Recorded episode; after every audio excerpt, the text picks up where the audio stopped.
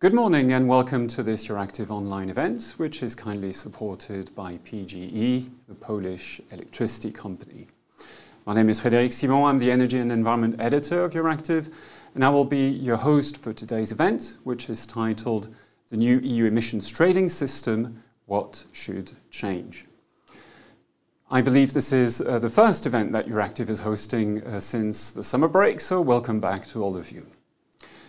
Now, today's discussion on the ETS reform comes less than two months after the European Commission presented its new Fit for 55 package of energy and climate laws, whose centerpiece was a reform of the emissions trading scheme, the EU carbon market.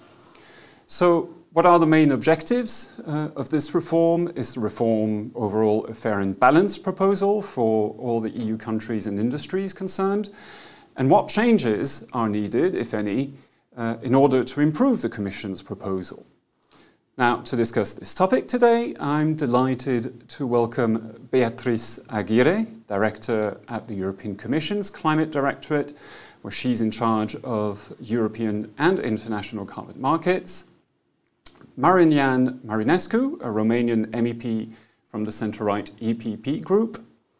Milan Elkerbout, Research Fellow at the Centre for European Policy Studies in Brussels, Florian Rothenberg, Carbon Market Analyst at ICIS, Robert Jeszke from KOBiZE, a research institute based in Krakow, Poland, and Pavel Cioch, Vice President for Corporate Affairs at PGE.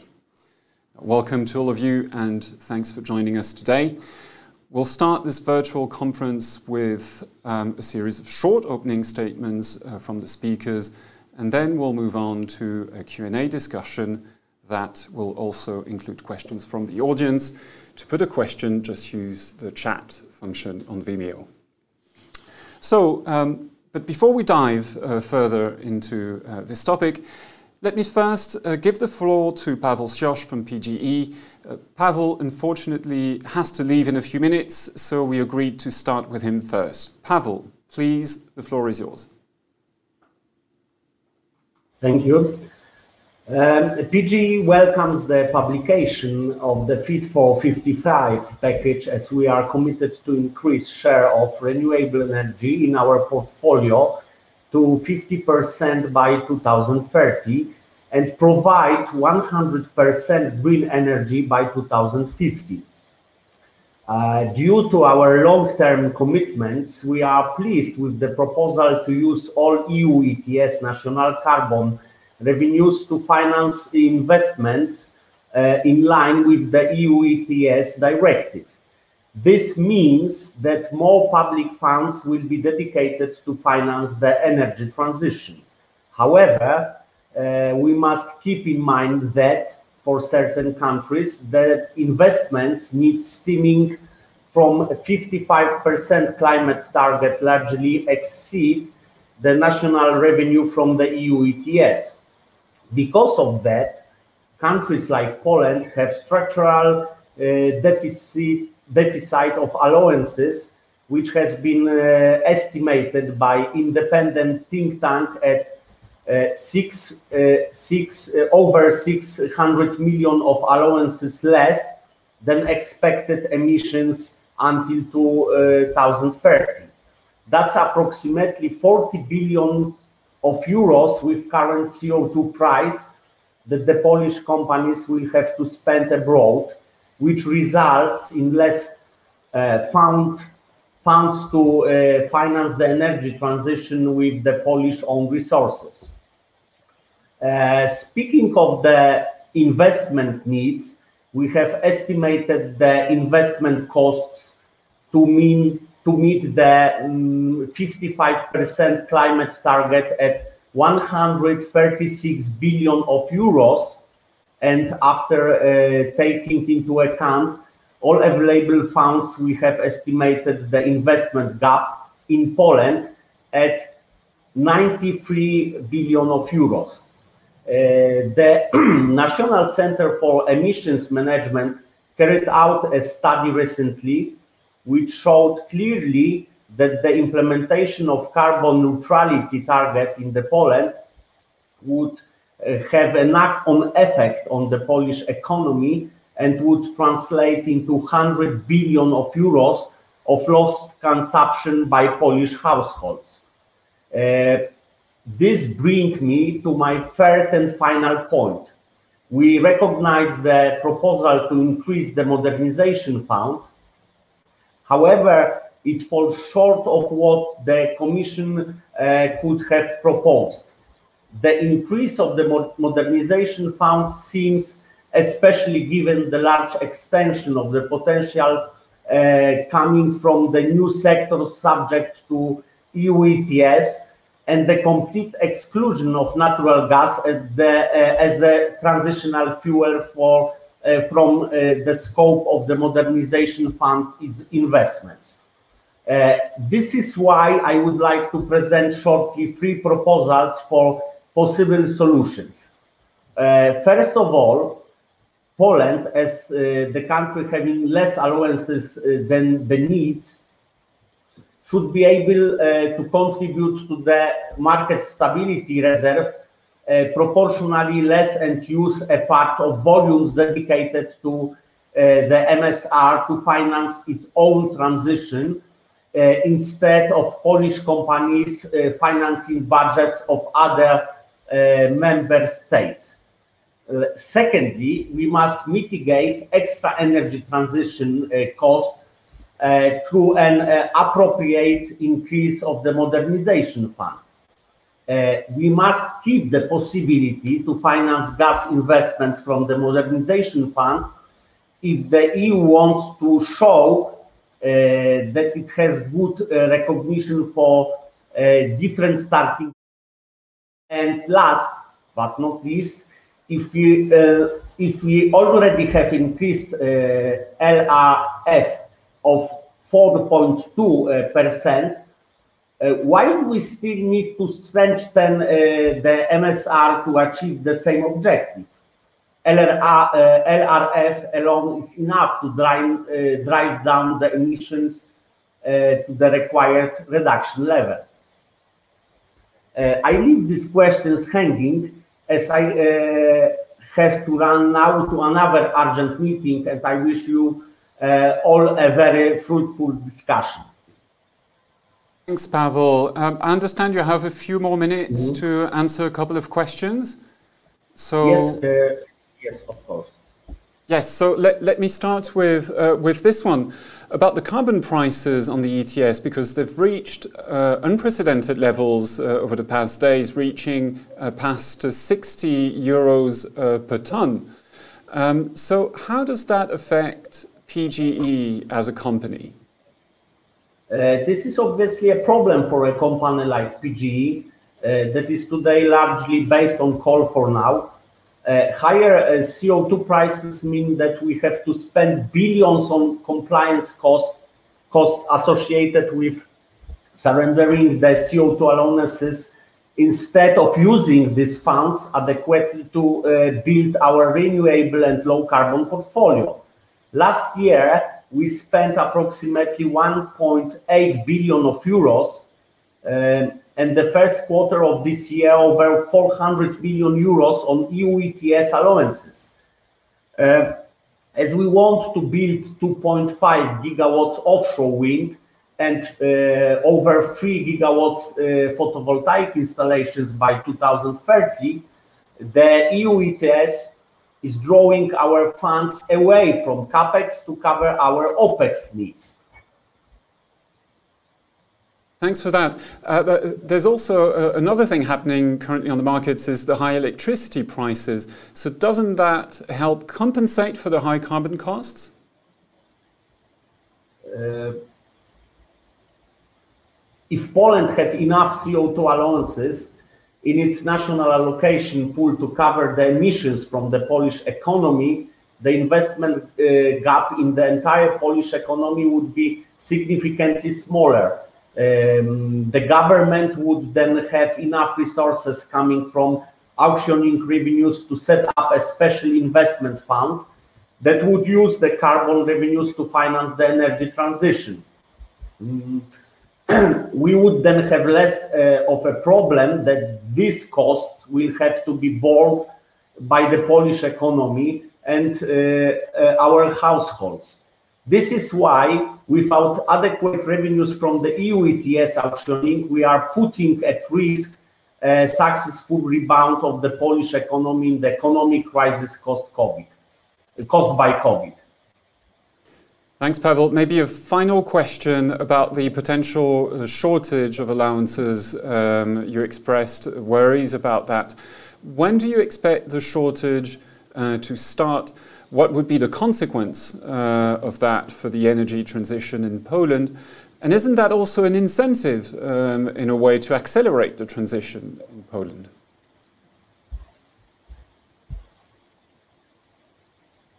Could you, uh, sorry, could you repeat? So the, uh, you expressed worries about a, a, potential shortage of allowances under the ETS. Can you tell us when you expect the shortage uh, to start? Is it closer to 2030 or would it be sooner than that? Uh, and what would be the, the consequence of this uh, for the energy transition in Poland? Uh, I, uh, I expect uh, it should happen in in this decade, in in in in, in five maybe six years. Okay, and isn't that also an incentive um, to accelerate the transition then?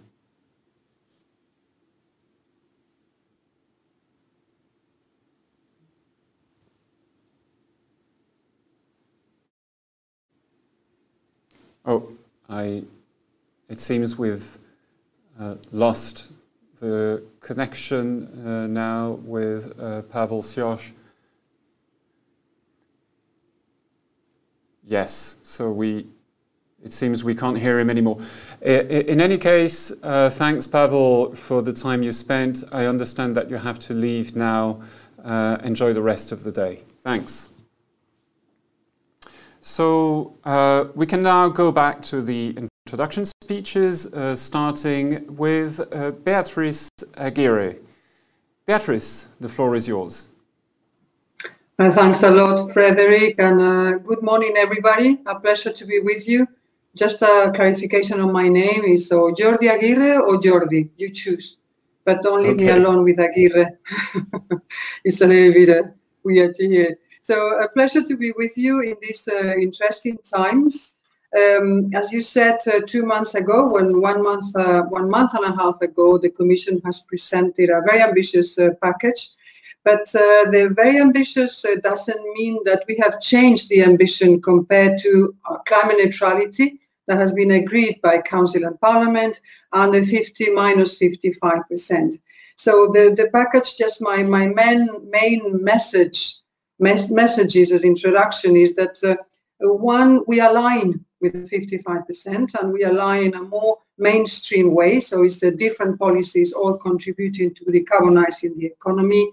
The second important point is we make a better business case, as uh, your last uh, question, Frederick. We make a better business case for 75% of the economy with a, new ETS in building and transport, a reinforced ETS in what we call stationary, so um, uh, industry and uh, and power sector, um, aviation reinforced, and then uh, extension to maritime that up to now didn't have any decarbonization strategy. So it's a second big message is this business case for 75 of the economy covered by carbon pricing. And the third point is the social aspect. Uh, we uh, we consider in the past the social aspect, but not as strong as we should have done. So now more comes, and not only member states' uh, differences, as uh, as uh, uh, PG has mentioned, but also the citizen perspective. So we know we are aware that carbon pricing in building and transport will give will need Uh, different measures, and uh, vulnerable citizens need to adapt and to have tools in this transition. And uh, we have uh, we try to construct a positive agenda with Council and Parliament that uh, reinforcement. so carbon pricing can also give opportunities of refurbishment of your house offer cleaner mobility and opportunities combined with these social aspects. So these are my main three points, and pleasure to be here. Uh, now, as uh, you know, uh, Council and Parliament started discussions of this fascinating path to the minus 55% ambition. Thanks, Beatrice, and apologies for uh, changing your name. Uh, let me turn now to Marian Marinescu.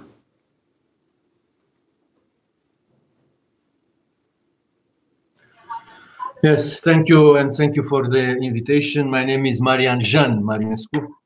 Uh, it's very simple, like in French. It's not so complicated. So thank you very much for the uh, invitation. Um, of course, uh, Fit for uh, 55 is the main uh, political topic for the next, in my opinion, at least one year.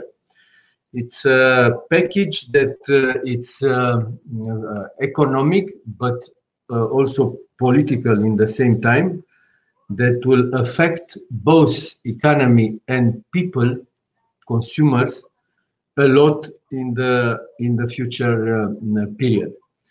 So now we have a package, good or bad. There are legislative proposals. That's it. We have to we have to to work on it, and we have to try to to uh, to uh, uh find the best uh, results, the best propose the best laws that will be in the same will be balanced and will fulfill the, the requirements in the same time to, to fight against the climate change, but uh, to uh, preserve the competitivity of uh, European economy and also the jobs. Uh, for the moment, uh, the impact assessments that were presented, in my opinion, uh, are not so uh, complete. There are missing a lot of uh, things. The main argument is that we have a law and we have to reach 55 reduction, so we have to do something.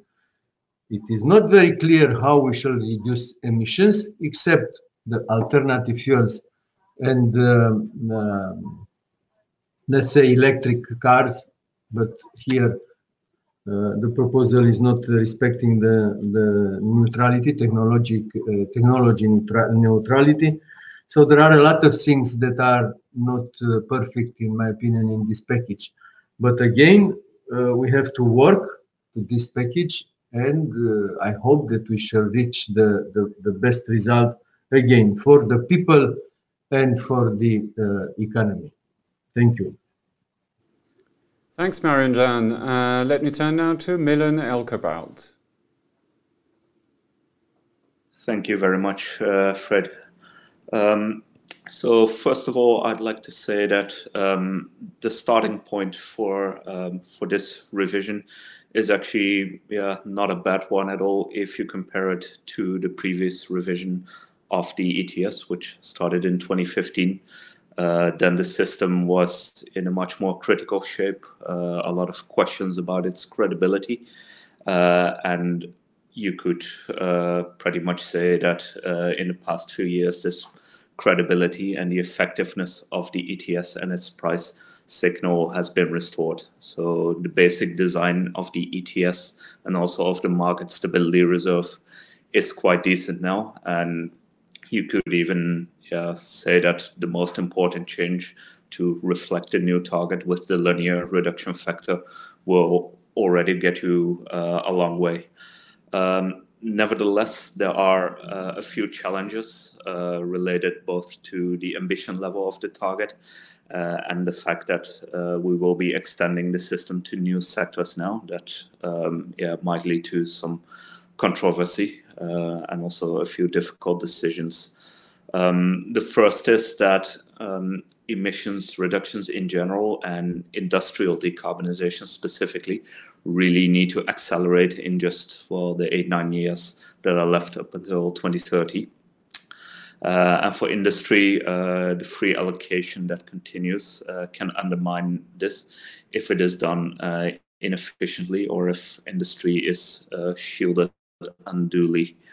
So what is really desirable over the next uh, 10, 20 years is that uh, in energy intensive industries, the climate neutral frontrunners would uh, would benefit from the system, uh, not necessarily um, those operating uh, more carbon intensive assets as incumbents. So for those more carbon intensive installations, it's very important that the ETS price signal uh, works as a disincentive, just like it has done for uh, for coal-fired power generation, for example. Uh, now, with uh, the proposed carbon border adjustment mechanism, uh, free allocation would still continue up until uh, the mid 2030s, even if at a reduced rate. but one of the questions we should ask ourselves is if this is um, yeah, the most um, uh, bang for the buck, the most efficient way to really transfer an enormously valuable asset of these, well, hundreds of uh, millions of allowances now worth more than 60 euros a piece. So there's also the alternative consideration that uh, they might be used uh, for the innovation fund um, uh, to finance these carbon contracts uh, for differences, which might lead to a much more direct impact on industrial emissions. Uh, the second topic I'd like to touch upon is uh, yeah, the idea of extending the ETS, which I think is a very brave but good proposal um, by the European Commission. Uh, because you have the benefit then of more sectors being covered by a single cap. Also, sectors that in recent times still have had increasing emissions. So it's very good to yeah, have a clear trajectory towards zero there. Uh, what is perhaps a bit problematic though is uh, the fact that you have separate systems and um, just adding um, uh, an ETS price signal to a new sector like the fuels and road transport or heating might not necessarily do very much to the emissions in that sector. And some people will argue that that is a reason to, well, not do it at all, to not extend the ETS to those sectors. But I would say that it's very important to look at it from an economy wide perspective. The fact that there are no reductions in one sector uh, might still mean that you have uh, yeah, additional demand for allowances elsewhere, and that the reductions then uh, end up in the sectors where they are done most efficiently. That is the idea of emissions trading. Uh, but so long as you maintain the separate systems, you would not have that. So I would I understand the need for transitional arrangements and not disturbing the main ETS, but I do think it's very worth uh, while considering how yeah, the two systems could be integrated uh, sooner rather than later. And then, as Beatrice also referred to, there is the important dimension of uh, yeah, the relative impacts on industry uh, and the power sector versus uh, regular citizens, which will now be affected more directly by the ETS. And here it's also important to consider the fact that for industry, there are a lot of um, different compensatory mechanisms, both directly and indirectly. They are the beneficiary of various subsidies. And this might not necessarily be the case for citizens. So there isn't a carbon leakage risk issue for these newly added sectors, but still the distributional dimension is very important. And I think this uh, will become very important over the next two years. Thank you. Thanks, Milan uh, for this good overview uh, and analysis. Let me turn now to Florian Rothenberg. Hi. Um, yeah, so looking a bit back six years ago, I mean, we had an oversupplied and also unambitious system. Like, who would pay a high price for carbon back then? But I think lessons were learned in the ETS in the last years. The oversupply will now be gradually reduced by the Market Stability Reserve. Um, but we still see with the current legislation of the ETS, um, we see a mismatch between the cap of allowances and the baseline emission reduction that we get um, with coal phase outs across Europe, for example, and overlapping policies.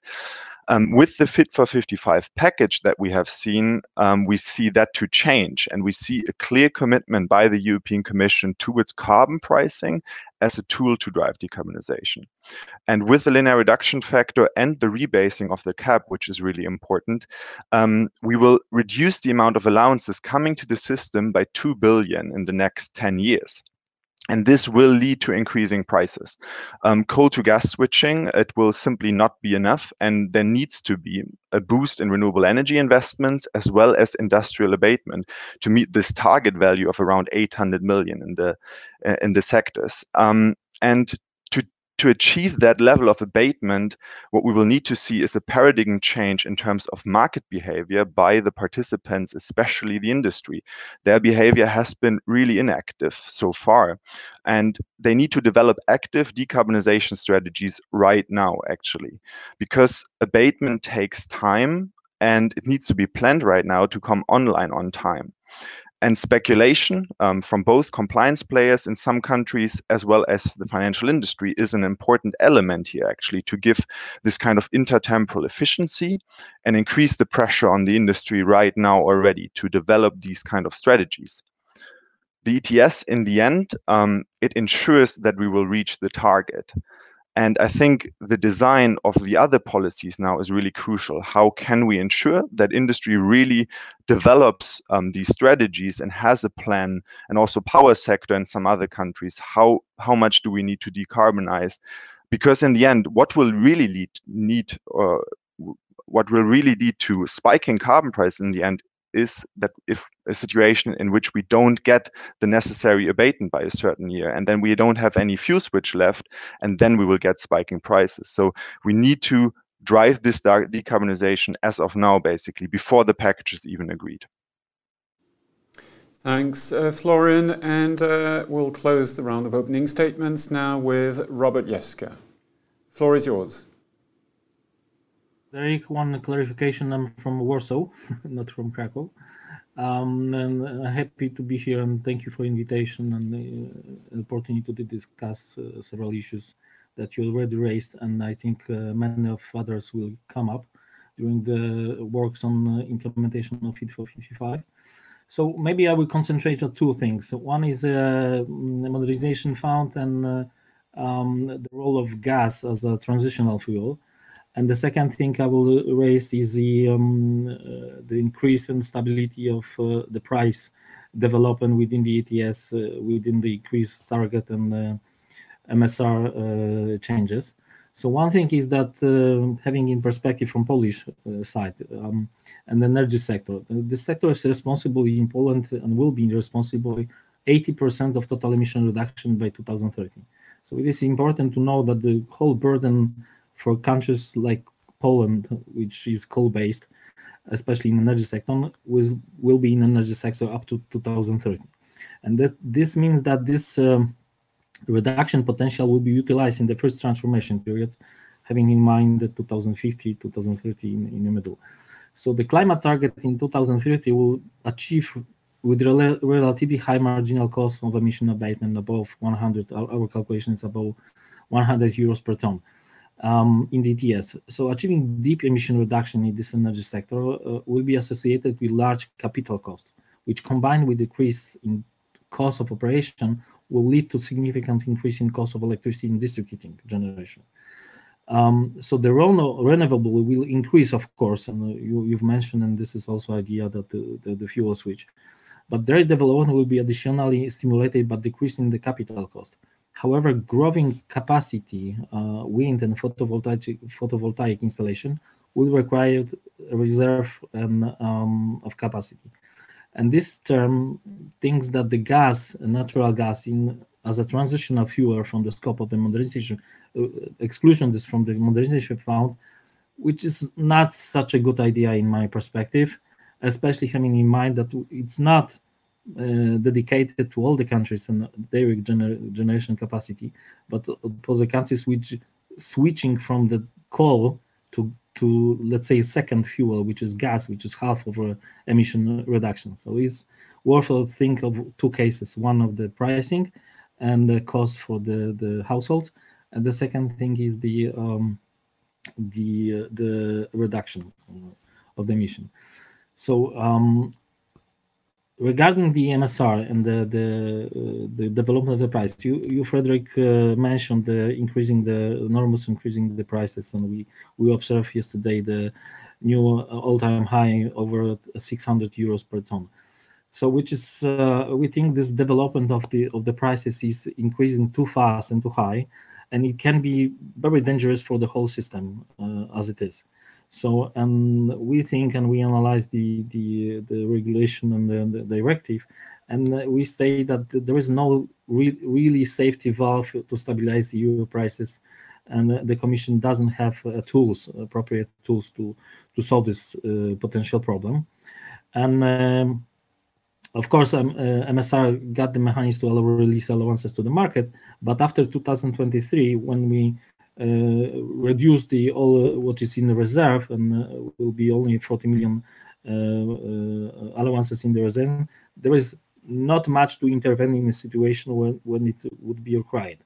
So extremely high prices uh, of allowances can be perceived as as a deliberate action by the Commission to accelerating the transformation and increasing only the prices uh, in the energy sector and industrial sectors covered by ETS. But the question is whether such a fast transition with extremely high prices is possible, especially in newer countries like Poland, which has we got different starting points and different uh, uh, problems than the let's say rest of the Europe and Western Europe especially, and they would have less money available to, to invest in low carbon technology because of instead of what um, uh, PG says that uh, they not only they but in general the installation will have to spend a lot of money to buy EU allowances instead of investment in new technologies. And our forecast in the industrial sector, uh, in all the energy sector investment in Poland, up to 2030, in in, in the 55% reduction target overall and 60 61 target in ETS, we um, calculate this scenario as 45.6 billion euro in Poland uh, up to up to 2030, just in in new investment without any grid uh, investments. So the revenue, if you compare to the revenue of allowances from the uh, modernization fund, which is around the 10 billion euros, it's like four times higher investment needs for the energy sector just only in investments than the whole financial uh, of the uh, modernization fund uh, delivers. So I think I will stop with that, and of course I'm happy to discuss that and other issues. Thanks. Thanks, Robert. And you raised indeed uh, the point about the rising carbon price, uh, which uh, has reached 60 euros on the carbon market, not 600 we'd be having uh, riots in the streets if, if that was the case potentially. So let, uh, let's have uh, a discussion about that then. The, uh, the, the, carbon price is rising now to uh, levels which are really unprecedented. Um, what are the Im uh, immediate implications you think that this is having on the European economy? And let me start uh, by asking the question to the researchers, and then we'll turn to the politicians. So, Milan Elkerbout, maybe let's start with you. Yes, thank you. Um, maybe I understand where the question is coming from, and um, yeah, this framing of uh, a very rapid increase in the price. Uh, it's not that long ago, uh, even last year, when there was a bit of panic in the market. Uh, that was only around 17 euros. Uh, nevertheless, the ETS has been around for a far longer time. Um, I mean, uh, already since 2008, we've had continuous emissions uh, trading periods, and at some point uh, in 2008, the price was uh, a little bit over 30 euros.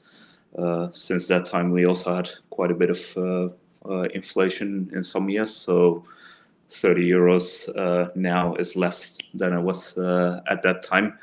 Uh, so in that sense, the carbon price did not even double in a 13 year period. That's another way to look at it.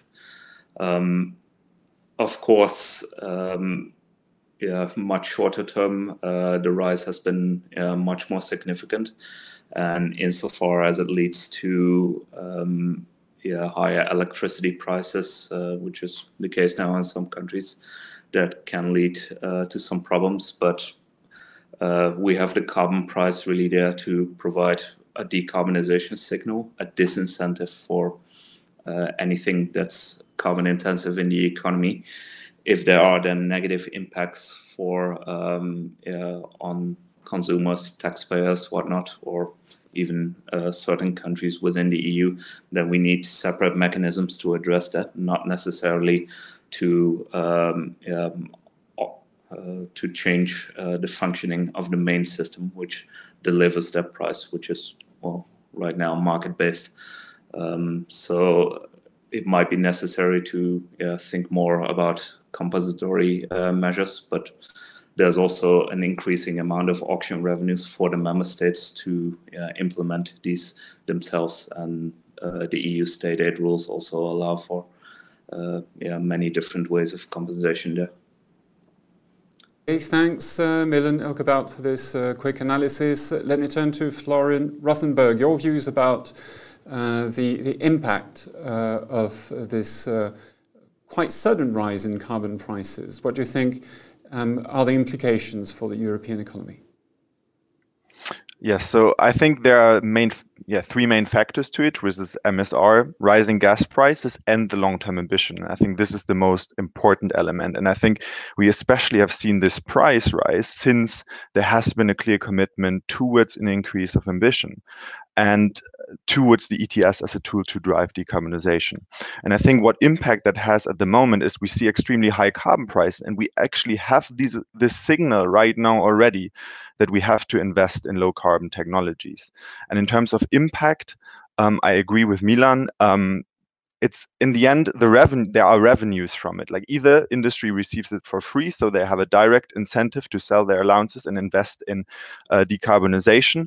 And on the power side, you have a certain cost pass-through, and um, basically, the revenues from the ETS, they belong to the member states. And I think this is now the task, like, if there's, for example, an impact on the economy, like, how can we uh, and on citizens as well, how can we use these revenues appropriately to drive this decarbonization? Because one thing is sure, we need, like, with the climate law, this we have to reach this target, um, and with the ETS, it becomes certainty. And now the ETS is an efficient tool to drive that, but um, the revenues need to be put in the right place to really reach this long-term target. And um, I think this is the important element, and the transition will cost money, and um, it will be priced with the carbon price signal, sending the right investment signals right now. And with high power prices, I think we have that right now. We have LCOEs um, below um, the forward prices in the power market, and I think this is a clear signal um, to to plan more projects and ease, and for the governments also to ease um, um, the the yeah deployment of additional renewables, for example. Thank you, Florian. So I understand from what you and Milan have said, that you're not specifically saying there should be Uh, amendments or tweaks made to the ETS, but surely this is a debate that is going to worry uh, the politicians, uh, and we'll turn to them in a minute. Um, but maybe let me stay with you for um, a short follow-up question, Florian. During many years, there was a concern about the carbon price being too low, and there was a debate about introducing a carbon price floor. Now, is it now time to also consider maybe having a discussion about introducing a carbon price ceiling? And do you think there are good chances that this is eventually going uh, to reach uh, places like the European Parliament, for example? I think if you if you discuss a carbon price ceiling, um, then you probably have to remove, like, move away from that idea that you actually reach the target. And I think if you want to hinder an explosion in carbon prices, or not an explosion, but higher carbon price, I think what you can have to or what you have to do is support your industry in their decarbonization pathway. I think a price ceiling, the only effect it can have is um, that you don't reach the target in the end anymore. So, um, I think uh, from from a purely market perspective, um, uh, yeah, I would I don't think that this would be an effective instrument. Hey, thanks, Florian. Uh, Robert Jeszke, maybe a quick take from your side on uh, the, the idea of potentially introducing a carbon price ceiling. Do you think that would be a good idea? I mean, maybe I will uh, just uh, jump to this discussion because I've got different reflections in Florian and Milan, and I think this one side of the whole uh, uh, picture. So one thing is that, of course, this uh, if we if we see perceive ETS as a market-driven instrument, which the price is uh, the lowest possible um, to reduce the one ton of CO2, that, that's completely fine. And you you achieve the reduction target because the, you reduce at lowest possible cost the one ton of CO2 within the ETS as it is.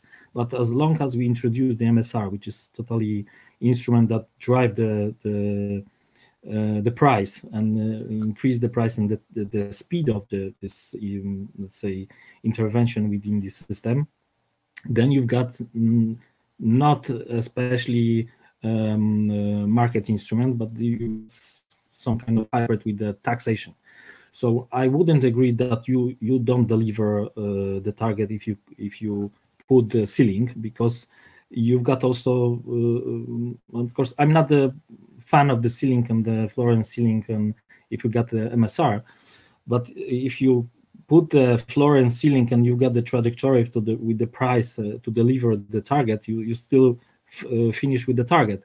But of course if you put the ceiling with the msr then this is totally messing around with the with the system within the system. So i think what is also important that the it's not to to speed up the increase of the prices because we are doing that the commission is trying to do that with the msr changing a lot uh, to increase the price to to speed up the transition with the technologies.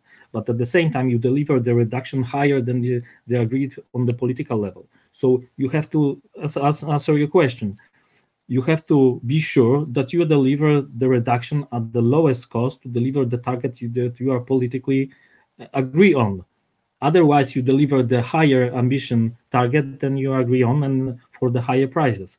And this higher price and the higher cost are generating in the, the countries like Poland and uh, uh, Eastern countries that are more problematic within the GDP, um, the capacity of to uh, impose the the reduction in the sectors that are already in, uh, reduced in the Western countries. So so it's many layers that you have to have in mind in the within the system, especially in MSR. And I think in MSR, if we increase the linear reduction factor um, uh, by two, I think that the increasing the the threshold from 12 percent to 24 doesn't deliver anything more than increasing the prices at the moment because it's, it's stimulating the um, uh, the the let's say um, sense that there, there would be lack of uh, um, allowances in the future, so the, the price is increasing at the moment. So otherwise, from technical point of view, increasing uh, the, the threshold from 12 to 24 will, at the same time having the, the um, linear reduction factor by double doesn't uh, change anything with the, the number of allowances on the market. Thanks, Robert. So uh, turning to the policymakers now, um, we're seeing, uh, along with rising carbon prices, we're seeing rising electricity prices as well, which is becoming now uh, also a source of worry in countries like uh, Spain, a country you know well, Beatrice uh, Yordi. So um, uh, some are also starting to warn about a potential gas crisis uh, uh, this summer because the gas prices are also extremely high. So, uh, Beatrice uh, what is the role of carbon markets, uh, do you believe, in this uh, crisis uh, that we're seeing unfolding now before our eyes? Is there anything that the European Commission can do in order to ease uh, that pressure? Well, let me calm a little bit the, the, language of the crisis, if, if I can, and send a little bit um, a message of calm so in our impact assessment, we have been uh, uh working with uh, uh prices between 50 and uh, around 80 euros uh, per ton. This has been the range until 2030. It's true that now we are with in a context of high gas prices, and I leave the analyst to evaluate if it's a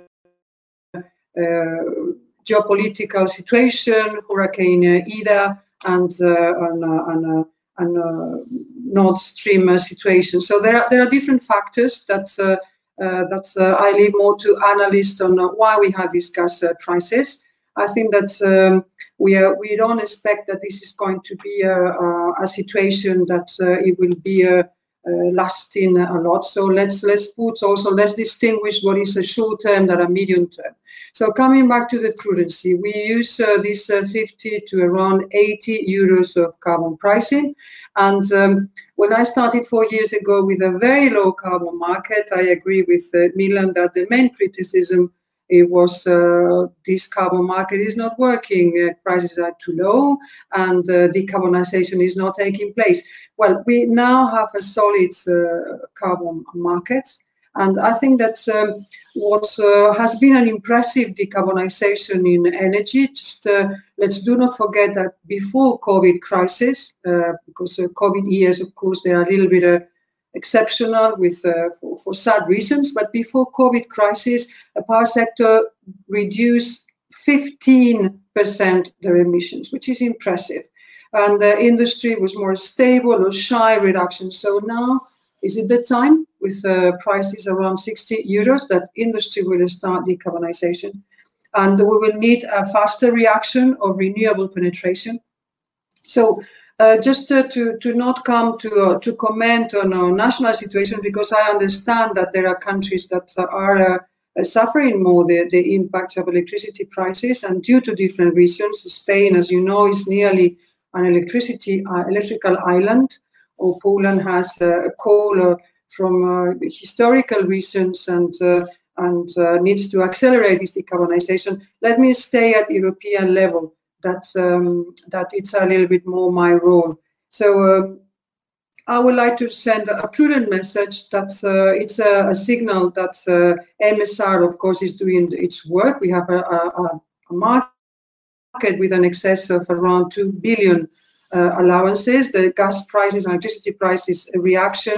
And then the long-term ambitions announced. We saw this in the first uh, review. The announcement on the co-decision agreements uh, foster these uh, these um, high prices. And um, we are sure that also the 55% and the package as uh, making its work. this we will need that um, to see that the carbon pricing is has the good reaction from industry, from the investment of the revenues, the proper investment of the revenues, not only 50%, not only 40%, that uh, all and this is why we have proposed that 100% of the revenues go to climate investment. Also, the use of the resilience uh, package. It's an impressive package that is uh, on the table of uh, member states, the majority of them, those who have uh, adopted uh, the plans. And there is, fortunately, a lot on climate change investment. So I think that, in short, I think we need to keep calm with the 60 euros.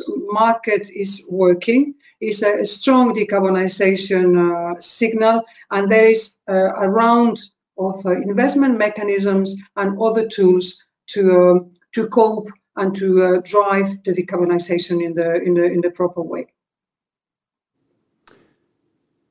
Thanks, Beatrice. Uh, let me turn now to Marian Marinescu with a similar question. Uh, what is the role, you think, of carbon markets in the high energy prices that we're seeing at the moment? And is there anything that uh, you think European policymakers can do to ease the pressure?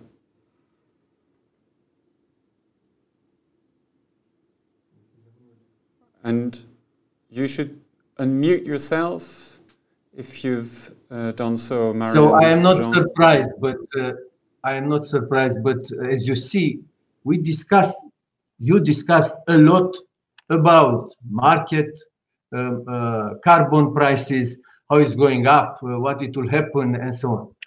I think that our scope, our main target is to decrease emissions, not to increase the prices of carbon. That is not, uh, if it's not high price, is not a solid market. I don't think that you are saying that ETS is pushing the, decarbonization. I don't think so.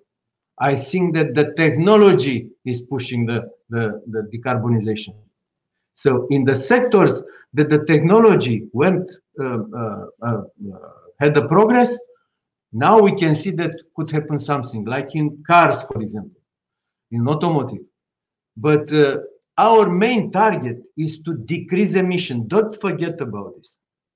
Now we are speaking only about um, uh, allowances, uh, prices, and and so on. I don't think that it's it's okay. If we look in the again in the impact assessment presented by the commission, that in my opinion is very weak. Uh, about the ETS impact ETS for um, maritime roads and um, buildings. So there, the cost of investment is not presented. The cost of, of the cost of the companies and the cost of the consumers is not uh, existing. The, the, the uh, presentation of the uh, economic impact, uh, environmental impact, social impact, jobs impact, two pages, and that's it. And everything is is uh, nice. It, it, will be everything will be fine. So I I shall give you an example in the automotive sector in my opinion, electric cars will go, will uh, will uh, will uh, increase. That's very clear because the technology is uh, existing, is developing, in, and is improving. A lot of companies, uh, uh, manufacturers announced that they will go to this. Doesn't matter 35 or not. Anyway, 35 target is not correct because it's tailpipe emissions, not life cycle emission. So this is not correct. Even legally, it's not it's not correct. It's it's very it's very clear. The alternative fuels also there is a strategy which is not uh, it's uh, you know in contradiction with the 35 uh, uh, uh target for uh, zero emissions. But there is a strategy for alternative fuels. So this will will will progress will develop. Why we need to increase also the prices uh, of, of the actual fuel? To to to make the difficult the uh, consumer's life more difficult because the prices for the uh, electric cars will not be affordable from the very beginning for everybody so how the emissions will decrease because of ets should uh, can somebody explain me this the only way is limitation of mobility. That's it. There is no other way. The others will be alternative fuels and, and electric cars, but uh, increasing the prices of the fuel will limit the, uh, the, the, mobility. That means that will uh, uh make the life of citizens more difficult and economic parties also uh, will be more difficult. So why we need this? In maritime, we introduce the, the alternative fuels. In aviation, we introduce the alternative fuels. Not here, we should be more ambitious, and the Commission was not ambitious. We, we should have more blending, uh, uh, uh, higher blending uh, target. But in maritime, we introduce this, yeah, with uh, uh, thresholds for for each uh, for uh, increasing. So we introduce also ETS. What it will happen? Will increase the price of the freight. That's Thanks, very Marianne. clear. Yes, we we get your point. Just a moment, um, because I, I I have to leave now. Yeah. So I I finish this. All ETS, it's increasing the prices. That's very clear for consumers. Even if Mrs. Beatrice is smiling, but this is the reality. This will happen. It will increase the prices. But how? Please, not now. Send me a, a mail. Tell me how ETS will decrease the emissions. That's the most important. Don't tell me that will oblige the, the, the economy to uh, make decarbonization. This will be done anyway because uh, they have to, to survive. So how ETS will decrease emissions? This is my my question that even uh, yesterday in the in the presentation of the in the transport committee the representative of the commission was not able to uh, to answer uh, this uh, question. And I am very sorry, Thanks. but I have to, to go to go because I have a meeting for fit to 50, 55. So I, I have I have to go now. So Okay, thanks, Mr. Marian-Jean, uh, for, for joining Elkenbauer, us. Yes. anytime you may contact me and uh, uh, uh, tell me your opinion. Uh, uh, it's uh, you you may find my my uh, address on the site. So thank you very much. Thank you for invitation again. Bye. Thanks, Marian-Jean. Enjoy the rest of the day. So uh, let me turn uh, to uh, Beatrice uh, Yordi for a quick reaction because uh, I think you asked the floor, uh, Beatrice. So go ahead. Yeah. Uh, thanks a lot, Frederick. Well, it's a shame uh, uh, Marie-Jeanne uh, has left, but I promised to write him an email. So just, uh, just uh, some uh, uh, three points. Uh, innovation is crucial, but it will not be the main driver. The decarbonization that we have achieved, which uh, is uh, since the 90s, we have reduced 24% of, of emissions and GDP has grown 60%. So has been a very good combination. And it was not from the sky. So it was uh, mainly uh, ETS directive and renewable directive. It was a clear regulatory push. And of course, uh, a good framework for innovation. And, uh, and just uh, that, of course, we should not be obsessed with prices. And the main objective is decarbonization. I think all around the table, we are all sure about this point. And just to remind, before pre-COVID times, I mentioned before the power sector, but the ETS sector reduced emissions 8.9%. So it's working.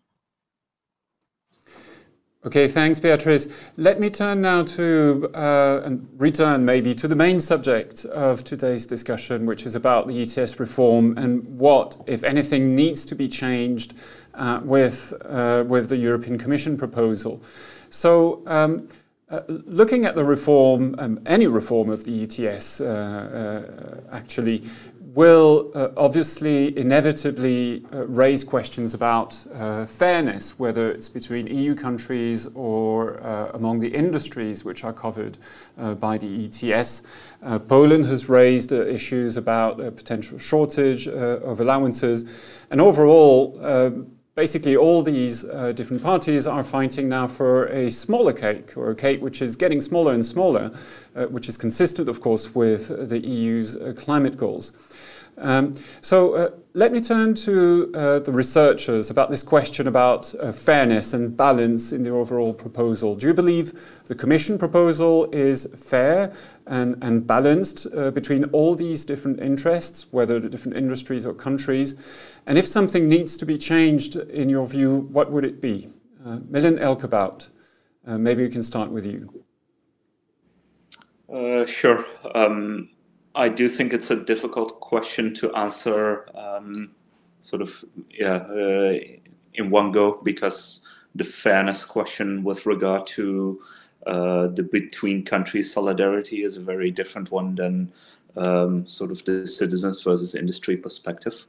Um, I do understand um, yeah, what we've heard from some of the, the Polish speakers today that there is a, a shortage of uh, allowances in Poland, uh, but it's almost using um, the yeah the type of system that we have in the non ETS sectors, the effort sharing system, uh, and apply that logic uh, to the ETS because there is supposed to be a single cap there are then some calculations um, yeah, to determine um, how many allowances are auctioned by each country and who gets the revenue from that. But the idea that a country, uh, a member state, is short of allowances is not one that we're supposed to be having in the um, uh, in the ETS. That's more uh, for effort sharing. Um, I do think that um, yeah, the general point about solidarity between the member states and doing more with uh, the modernization fund, transitional uh, free allocation uh, for the power sector, as has been done in the past, uh, and also just yeah, a basic transfer of auction revenues to um, yeah, relatively lower income member states is a, a completely fair one. Uh, but it also seems like one that can only be answered at uh, the highest political level. um, possibly even uh, the European Council. But there are many levers uh, to be pulled already in the legislation, and um, yeah, I'm sure a solution can be found for that. With regard to industry versus citizens, um, yeah, I do think it's important that whenever there is an asset transfer uh, to industry, as is the case with free allocation, that there is a, a return uh, on that investment uh, because it is really well the taxpayers um, paying for that. So it should be um, sort of it should result in strong investment into climate neutral compatible technology and i think if you do more with um, yeah, carbon contracts for differences, which are really linked to specific investment, that case is easier to be made than if you have uh, generous amounts uh, of free allocation to all incumbent uh, industries. Thank you, Milan Elkerbout. Let me turn now with the same question to Florian uh, Rothenberg. Uh, generally speaking, your views about this question of balance and, fairness between the countries and the industries um, at the same time. What is your view on that? I think this is a highly political question. Um, I am probably not the right person to answer that. What we see as analysts is that these instruments, um, like the Modernization Fund, Innovation Fund, they're always kind of um, the element that you use to um, make a deal, basically, when you discuss these packages. And I think that will be the role of these funds as well. Um, what needs to be clear is the um, the, the price of the carbon allowance it the, the money raised from it it will be there it won't be gone. And i think um, as milan said it it's really important that this is um, coming to the right place. And i think it will be an important element for the political discussion to bridge an agreement on the ets um, and i think in terms of fairness i think um, the different member states depending on their power and uh, depending on their say and also the different political groups um, yeah will um, yeah, basically uh, bring up their arguments why they should receive more or less, and um, hopefully this can then bridge um, bridge an agreement. And because I think the most important element here is policy needs to set the ambition of the system, and this needs to happen. And this should not be a bargaining element because we have to reach the 55 um, uh, percent target. Thanks, Florian. Uh, let me turn now the question to uh, Beatrice uh. Uh, can you maybe explain uh, the reasoning behind the Commission proposal when it comes to addressing these issues of fairness, whether between countries or industries that will be uh, impacted by the ETS reform? Um, and what improvements or what room for improvement do you think um, there could be still now that we're reaching uh, the, the political discussions in the European Parliament and in, uh, in the Council? Yeah, um, just uh, th thank you, Frederick, for the question, and also to Milan and Florian for the comments. Uh, I have to say that I'm particularly proud of uh, all the social aspects and fairness of our proposal. I mean, we uh, kept the 2% of the modernization fund, that is, is for, for poorer or lower income member states. We have a top up of 2.5% uh, fund on the new ETS. And by the way, uh, uh, Poland is the biggest beneficiary of both 2% and 2.5%. The 10% solidarity of the revenue, sorry that I uh, bombed you with, uh, with numbers, but the 10% solidarity of, uh, of the revenues is there also, is uh, kept. And the new element uh, is apart from the top up of the modernization fund to uh, to transform uh, the the, the, the energy to support the energy transition is the social fund.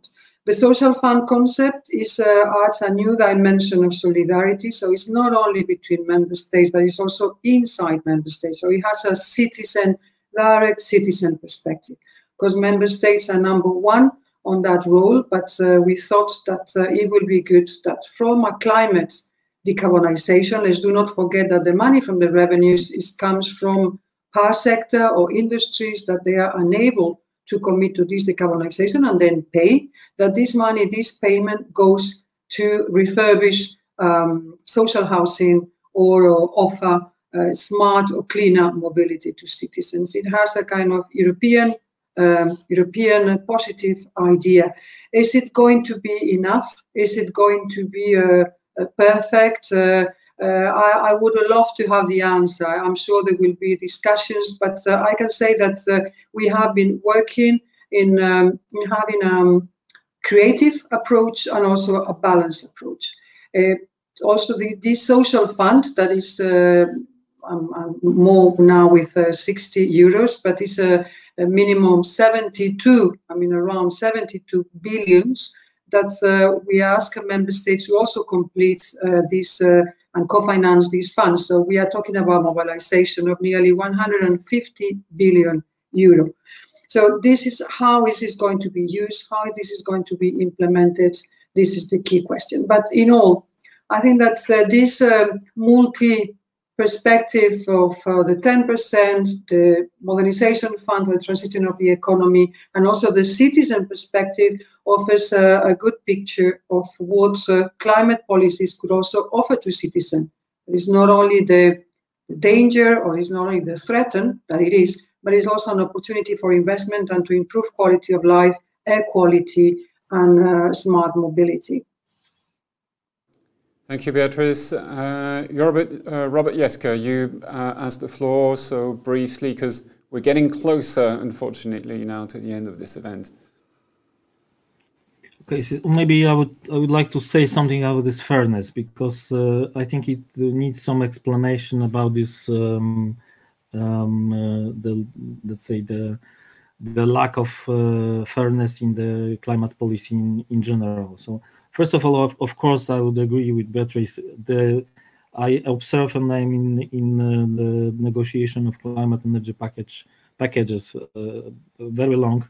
So I think that this package that the European Commission proposed is most complex and most reasonable from every uh, works that we have been conducted yet uh, within the commission and i'm very glad that this level of uh, reflection are also in in uh, these documents however i think that what what's said that there is a gap with the allocation and if you see the gap up to 2030 which is calculated around the 660 uh, million. But this is not the, the only case. It's about the structural fairness that is since 2005 or since 2008 so if you if you do the simple calculation how many allowances was delivered to the european countries both free allocation and allocation from auctioning with all the um, components with the, the key distribution within the ETS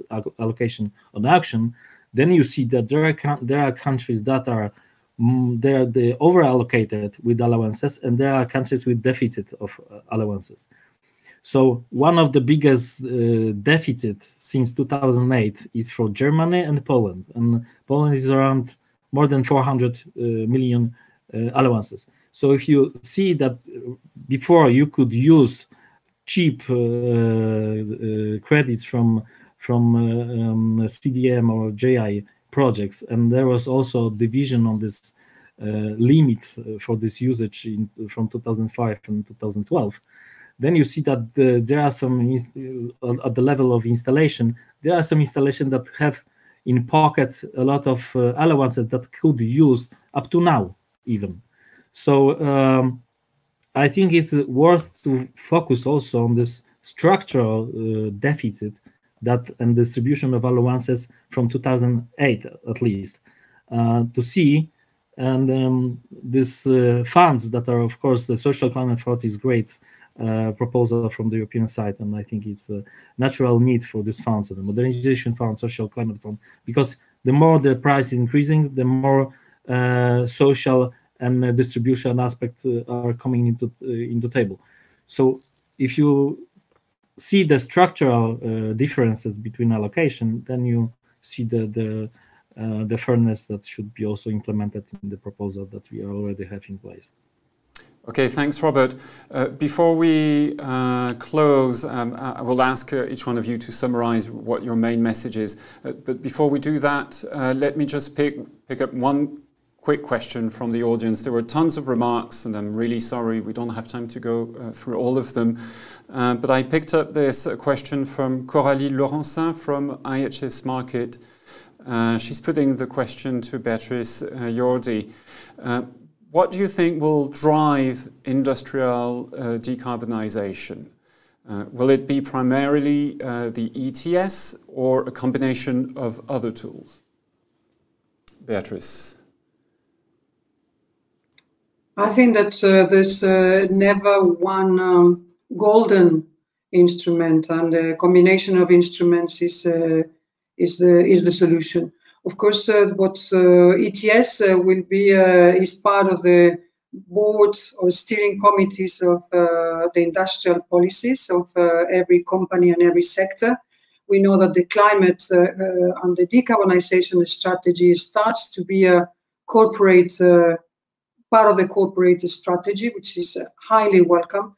So an ETS clearly will, will help in this signal. Uh, what we have tried also on the package, and let me just come back to the free allocation, is uh, you have noticed that we have put a conditional one quarter of the free allocation, one quarter, which is not uh, a minor part, is a link that the industry uh, installs or implements, sorry, the uh, energy reduction, the energy audit recommendations. So Uh, there will be the answer is uh, ETS will be crucial. I mean, uh, your answer it will be crucial for the business case, and uh, but we will need other type of instruments uh, like innovation and proper proper um, industrial framework for for driven drive this decarbonization.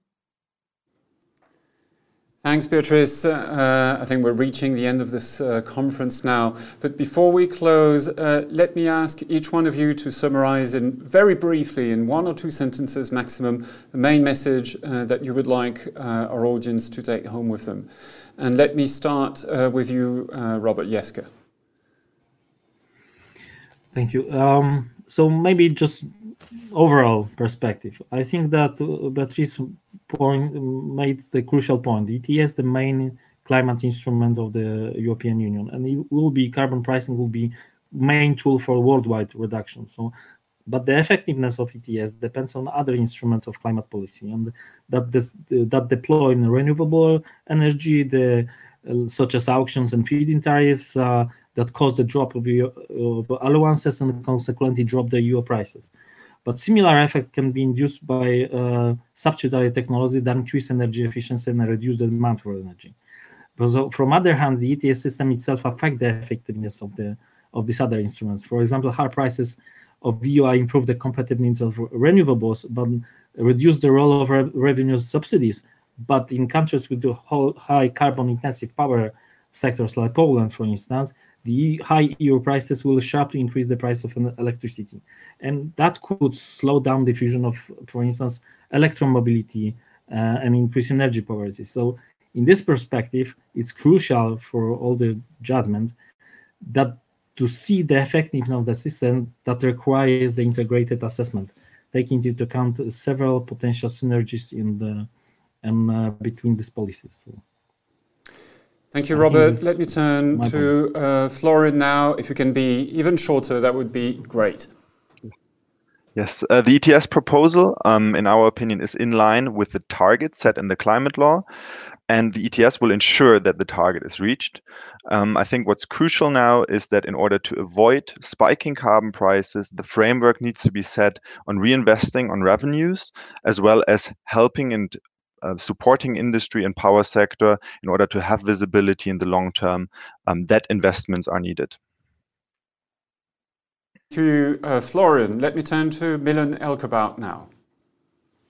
Thank you. Uh, I would just say that the ETS as a whole represents assets that are worth per year at the current carbon price 90 to almost 100 uh, billion euros a year, and it's very important to use those assets wisely, both from an efficiency but also a fairness point of view. Thank you. And now to conclude, Beatrice Yordi Aguirre. Uh, thanks, Frederic. So very short, uh, carbon prices work. Uh, there is a key element of our 2030 package and currently discussions on Parliament and, uh, Council on the coverage of the 75% of the economy and how this needs to be designed. Second, we need other regulatory measures to accompany carbon pricing. And third point, uh, we need, uh, sorry, regulatory measures and proper uh, proper investments. And the third point, we need to accompany this transition and enhance the opportunities uh, on the social transition. Thank you, Beatrice. Uh, I think this wraps up today's event. A big thanks to uh, PGE for supporting it. Uh, thanks, uh, of course, as well to our, our panelists uh, for your time uh, and our viewers for following us. If you missed the beginning of this event, you can watch it again on YouTube. And if you would like to know more about upcoming events at Euractiv, please visit our website, events.euractiv.com for more. Until then, uh, take care, stay safe, and see you next time.